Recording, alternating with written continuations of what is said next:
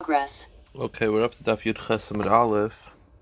We're four lines into the page. Just to review, the Mishnah said that the difference between Naziris and a Shavua is that in Shavua Chalal Shavua. So if you say, I swear I'm not going to eat this bread, I swear I'm not going to eat this bread, and you eat the bread, you only chayiv to bring one korban, not two, because the second Shavua doesn't take effect.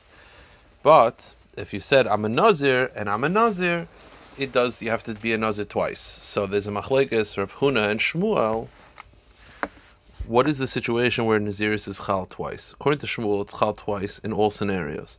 Even if you say I'm a Nazir today, I'm a Nazir today, so the second statement was a duplicate of the first, it still takes effect. According to Rav Huna, no, it doesn't take effect because the second statement is a duplicate. It only takes effect by Naziris if the second statement is more encompassing. So if you say I'm a Nazir today and then you say I'm a Nazir tomorrow, so the second statement adds a day, so then it's chal. That's Rav Huna Shita. So Masiv Rav Hamnuna, Rav Hamnuna asked the Kasha, what's the source that Naziris is Chal twice as opposed to a Shvua? Because a Shvua is not Chal, Ein Shvua Chal al Shvua, because this is based on the rule Ein Isser Chal al Isser, which means if something's already Isser, we don't have a second Isser fall on it. So generally, when it's the same thing, we don't have duplicates. But when it comes to Naziris, it's different. If you say I'm a Nazir and I'm a Nazir, it takes effect. What's the source? Because the Pasuk says Nazir lehazir. The Pasuk says, pasuk says um, Yish nazir lahazir, so it says a double lashon. It means shanazir is chal naziris. It means a naziris can take effect on the other naziris.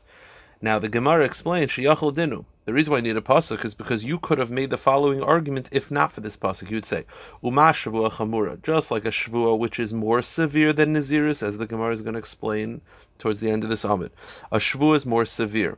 And ein shavua chal shavua, yet a shavua does not take effect on another Shavua, so you'll say the following Kavachoyman, Naziris Kaloi Kolshagin, and Naziris, which is more lenient than a Shavua, all the more so it shouldn't take effect. Talmaloyman Nazla has, that's why you need a Pasuk. Oh. Mikan, Naziris Chol Naziris. You have a pasuk that says that Naziris is, falls under the Naziris. The Gemara says, "What's the?" So you need a pasuk to tell me this. Now, according to Shmuel, that makes sense because according to Shmuel, if I say I'm a Nazir today, I'm a Nazir today, where the second statement is a duplicate, I need a pasuk to tell me that the Naziris is chal. But according to Rav, Rav Huna, it's not chal in that case. It doesn't take effect. According to Rav Huna, it only takes effect if the second statement is more encompassing. So the question is very simple. According to Rav Huna, why do you need a pasuk for? If according to Rav Huna, you need it, why do you need a special pasuk to tell me that Nazir is chal? According to Rav Huna, makes sense it's chal because the second statement is not a duplicate; it's more encompassing. Hey Chidami, what's the case that you need a pasuk to tell me that Naziris is uh, takes effect on another Naziris? If according to Rav Huna, according to Rav Huna, the only time it takes effect is if you say I'm a Nazir today and then you say I'm a Nazir tomorrow. So the second statement is more encompassing; it's additional. Hakrabai, what do you need a pasuk for? Of course, it makes sense. The second statement is bigger than the first statement. It makes sense why you need a pasuk. Akrabay, I'm saying it doesn't make sense. Why do you need a pasuk for? Meaning, what's the chid? You need a special pasuk. You need a special pasuk for. According to Shmuel, that it takes effect even if you say I'm a nazir today, I'm a nazir today. So the second statement is mamish a duplicate. I get why you need a pasuk. But according to Rav Huna, it only takes effect if the second statement adds to the first. What do you need a pasuk for? It makes sense. Oh, Elav, it must be It must be no. You need a pasuk for the case where the second statement is a duplicate. Ukatan Naziris Chal Naziris, and you see that if the second statement is a duplicate, it takes effect. So the answer is no. Really, it could be the reason I need a pasuk to say that Naziris is Chal Naziris is not where it's a duplicate, and it's not where the second statement is more encompassing. Rather, the case is where you said, I accept upon myself two Naziris. So in that case, which is not addressed by Rav Huna or Shmuel, that's what the pasuk is referring to. But that pasuk is not referring to our discussion, so it's not a ray or a kasha either way. Now we said before in the middle of our discussion, we mentioned that shavuos, a shavua is more severe than naziris. So the Gemara wants to know what capacity, in what way is a shavua more severe than a naziris? My uh, chumra de shvua mineder. How is a shvua more severe? Ilay mishum de chayla fil by mamish. You'll say, well, shvuas are more severe than nedarim because shvuas take effect on non-objects as opposed to nedarim. Right? We said before that a shavua, if you say I'm a neder, I'm not going to sleep, it doesn't take effect biblically because there's no object. But if you say a shuvah, I'm not going to say it takes effect. Oh, so you see a shuvah is more severe. The problem is nidarim also have have areas that they're more severe. As we've said, nidarim can prohibit you from doing a mitzvah. Shavuos cannot. So each one has an area that they're more severe. So why are you saying that Shavuos are more severe? There are areas that Nidarim are more severe. Another Nami Chomer Shekin Chalal Mitzvah Kirshus. So what makes Shavuot more severe? El because the pasuk, you know, what makes a Shavuot more severe. The pasuk says regarding a Shavuot, lo yenakeh. Lo yenakeh means he shall not be cleansed. Uh, and the Rosh quotes a Gemara. What, why is that so severe? The Gemara in Shavuot says, "Kol oilam nizdazeya." The entire world trembled when Hashem said that you need uh, that repentance is not enough. That lo yenakeh it's a certain stringency to Shavuos, and the pasuk, the Gemara says, the entire world trembled. So that's the severity of Shavuos over Nadarim and Naziris. Okay. Now we said in the Mishnah that if I say I, uh, that I'm not going to eat this bread, Shavua I'm not going to eat this bread, it does the second one doesn't take effect. So the Gemara explains like this: Amar Rava, Rava Shita is that when we say the second one doesn't, doesn't take effect, the second one is a neder, is a Shavua it's just floating. It doesn't have a halachic practicality, but it's not nothing. Meaning, what if the first shvua is uh, absolved or removed or annulled? Then the second shvua automatically takes effect. So when we say the second shvua is not effective, it doesn't mean it's non-existent. It just means it's not. It's sort of floating above, and it's not able to have a halachic practicality. But if you were to remove the first shavua, the second shavua would naturally take effect on its own. Amrava Nishal if you do Ataris Nadarim for the first Shavuot, then Shania Chala Alav, then the second one takes effect automatically, uh, because the second Shavuot, it's not non existent, it's just not effective. Mimai, how do I know this? Because it says in the Mishnah, It doesn't say in the Mishnah you only have one shvua, which implies the second shvua is non-existent. Rather, it says you're only obligated for one punishment. So if I make two shvuas that are duplicates, the second one it says in the Mishnah, I'm not obligated for. It does not say it doesn't take effect. It just says I'm not obligated for it. Oh, that means that while it doesn't have practicality now, if the first Shavuot were to be removed, the second one would naturally take effect. Lishnachrina, the exact same thing but a different lashon. Chiyuva hudeleka shvua ika. The second lashon is that we analyze the Mishnah and we're deducing from the Mishnah that the second shvua it doesn't have a practical application, but it still exists. Lamai hilchasa regarding what halacha Rava, regarding the halacha of Rava, Damar Rava nishal rishona shnia tachteha. It's a backup of Rava because Rava said if the second shvua, if the first shvua is removed, the second one naturally takes effect. Oh.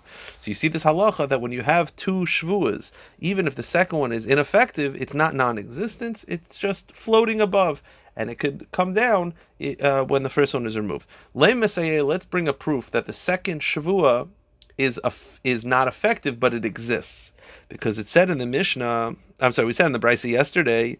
Misha. Let's say you make two naziris. Umana esarishona. You do thirty days. So you say I'm a nazir. I'm a nazir you do 30 days. Vehifrish korban, uh, you do 30 days for the first Naziris. You set aside a korban, and then the initial, uh, then you do Atar Sadarim for the first Naziris, so that's poof gone. So the halacha is you don't have to do uh, anything for the second Naziris because the second Naziris takes place of the first. Also So what do you see? Says the Gemara. You see the second Naziris. It's not non-existent. It's there, and if the first one is removed, the second one will naturally take its place. Now, it's a strange Gemara for. I, I get the proof. The problem is for a couple things. First of all, it's assuming, which is not like the top of this Amid, that the case of that this case of Naziris is. It's assuming that it's talking about where you said I'm a Nazir today, I'm a Nazir today. So the second statement was not I'm a Nazir tomorrow, first of all.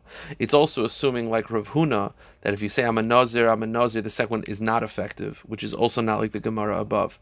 The Gemara above actually brought this Brisa as a proof, not like Rav Huna. Meaning the Gemara understands this Brisa to say that when you make two Naziris, the second one's ineffective but it's not non-existent. And if the first one is removed, the second one takes effect. This is not how the Gemara was understood in the top of the Amid. The Gemara understood this as a contrary. Right now, we're saying it's a proof to Rav Huna that the second one is ineffective but non-exist, but not non-existence. We actually, if you see the first three words of this Amid, this is Tiyufta to Rav Huna. We actually thought that this Gemara was a uh, contradiction to Rav Huna because the Gemara felt the simple reading of this brisa is that the second Naziris is effective because the Naziris and Shavuos are not the same and it is effective. And the point of the Gemara is that the second one that the second one is effective and uh, not like Rav Huna. So, okay. The Gemara says no, the case is not. The case of uh, this case where the second Naziris is effective is not a proof to what we're saying that the second Shavua is is uh, is not non-existent. Really, it could be the second Naziris normally is non-existent. So why over here does it work? The case is where you accepted two Naziris at one time. Meaning, we thought the case was, again, when you make a, sh- a shvu, I'm not going to eat this bread, shvu, I'm not going to eat this bread, the second shvu is not effective. And we're saying, though, but it exists. I will prove it to you because Naziris in that scenario, when you say I'm a Nazir today, I'm a Nazir today, the Gemara assumes like Rav Huna that the second Naziris is not effective. But you see that if the first Naziris, there's Atar Sadarim, the second one takes its place. You see that it's not effective, but it's existent. So the Gemara says, no, the case of a Naziris is where you said, I accept two Naziris upon myself. That's why the second's effective. But if you had said, I'm a Nazir today, I'm a Nazir today, it could be it's taka non existent, and therefore it's not a good proof. Okay, next I'm going to turn the page. The Mishnah says like this The Mishnah gives us a following halacha, not too complicated, pretty simple, and that is sometimes we've had this in the past where if you say a neder, depending on the law shown, if you say it one way, it'll be a good neder. If you say it another way, it'll be not a good neder. The question is, what if you didn't clarify? What if you made it ambiguous? So it's like a suffix. So says the Mishnah, Stam nedarim lahachmer. Safik nedarim to be machmer. So if you make a neder and you didn't finish uh, your statement, the Gemara, the Mishnah is going to give many, many examples. And if you would, let's say you, you, you left the end of the end of the neder, neder uh, ambiguous. If you would go direction A, it would be a good neder. Direction B, it wouldn't be a good neder. But you didn't clarify. The halacha is we're always going to be strict. Upirushim lahakal. However, if after you were unclear, you clarified and you said that's what I meant, then we'll be lenient. But until that point, we are stam nidarim to be machmer. Safik nidarim to be machmer. What's an example of a safik neder? Amr harelai kebasa meliach ki nesach. You said this bread is like uh, salted meat or it's like wine. Now, what type of salted meat are you talking about? It's usually a korban. Now, if you're talking about a korban for God, that's a good neder. If you're talking about a korban for idolatry, it's not a good neder because we've had many times that for a neder to take effect, you have to take a permissible item, compare it to a prohibited item, but that prohibited item has to be prohibited by human intervention, not by God.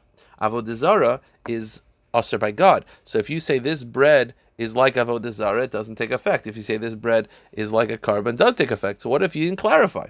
So, im bishel korban neder aser, im bishel avodah korban neder mutter, im stam. So let's say you just said it's like this. And now if you said this is like the meat of a korban, it's also. If you said this is like the meat of a zarah, it's not also. What if you said this is like the meat? Didn't clarify. The halacha is we're going to be machmer. Another one. Hare like a cherim. Cherim is that if you dedicate something that you want it to be donated to the Beis Hamikdash, if you say that this item is cherim, it's donated, dedicated to the Beis Hamikdash. There are two types of haramim. One is where it's dedicated to the Beis Hamikdash, and one is where it's donated to the kehanim in the Beis Hamikdash. And the kehanim Beis Hamikdash, it's not prohibited; it just belongs to them. What if I say this loaf of bread is like cherim? Now it depends. If I say it's like cherim of the Beis Hamikdash, it belongs to the Beis Hamikdash, it's going to be aser. If I say it's like cherim of the kehanim, it's not going to be aser because cherim of the kehanim is not prohibited. What if I just said it's cherim? Safik, we're going to be machmer. Another one. He said, this bread is like meiser. Now, what type of meiser? In meiser behema, if you're referring to meiser behema, which was a korban, then it's aser. Im gar. now if you're referring to meiser of given to the Levium, mutter. The halacha is that meiser that's given to Levium is not usher for a Yisrael to eat. It just belongs to Levim. If they want to share it with you, it's fine. So if I say this loaf of bread is like Meiser for Levim, it's not making a prohibition because Meiser Levim is not prohibited. So again, you said if you say it's Meiser of Behema, it's also. If you say it's Meiser Levim, it's mutter. What if you just said Meiser? So the halacha is Stam Aser. Safik, we're going to be machmer. Another one, harele truma. You said this bread is like truma. Now, what type of truma? Im truma salishka. If it's referring to truma of the lishka, which was the coins dedicated to the Beis Hamikdash, then it's aser. Im shalgar. Now, if it's referring to truma of the kehanim, it's mutter because we've had this in the past. Truma of kehanim is considered an iser uh, created by God, not created by man, so it's not a good neder. Bimstam, and let's say you just say truma, but you don't clarify which one, then it's going to be aser. Divra Meir, that's Meir's opinion. Rabbi Yehuda disagrees. He says Stam Truma. Again, this is the, the, the again. If I say Truma of the Lishka, I clarify. I say this this bread is like Truma of the Lishka that refers to the coin. That's going to be also. If I say it's Truma of the Kehanim, it's going to be Mutter. If I just say Truma, we're not sure. We're going to be Machmer and assume you're referring to the Truma of the Lishka. Rav Yehuda says it depends where in Eretz Yisrael you live. Stam truma be Yehuda asur. Yes, in Yehuda, where they're close to the Beis Hamikdash, they might refer to the trumas halishka, the coins, as just truma. So it's possible that that's what you meant. So we're going to be machmer. But begalil mutter in Galil, they were not close enough to the Beis Hamikdash. They would not refer. It's like you know, it's like when you're close to someone, you give them like a nickname. In the Galil, they were not close enough to the Beis Hamikdash to refer to the coins as just truma. They would always say truma salishka. So if they say truma, that is obviously not referring to. Um, if they say truma, that is not referring to um, the Beis Hamikdash because they would never refer to that way. So if in in in Galil, if they say truma, it's referring to truma of Kehanim, which is not a valid neder. Stam charamim. Let's say again, we said before, if you're not sure, you just said cherim, we're not sure if it's referring to the kahanim or if it's and not a good neder, or if it's referring to the cherim, the Beis Hamikdash. It is, and we're not sure. We're going to be machmer. So Yehuda clarifies as well. Stam charam be Yehuda mutarim in Yehuda. They were so close to the kahanim over there that when they said cherim, they meant kahanim. So it's not a good neder. The Galil Asurin, and in Galil, then Stam Cherem is referring to the Hamikdash. In Kehanim, because in Galil they were not so close to the Kehanim, and when they said Cherem, they meant the Beis Hamikdash. Okay, so we said in the Mishnah that a stam neder is to be machmer. Here's the problem. Vatnan, the Mishnah says suffix naziris lahakol. If there's a suffix in naziris to be makel, so let's say the case is you said I'll be a nazir if there's ten pounds of grain in front of me, and then the grain spilled, and there's no way to clarify how much grain there was. Suffix naziris, we're gonna be mach, uh, we're gonna be makel, we're gonna be lenient. Here's the problem. Why is it that stam, suffix nedarim is machmer?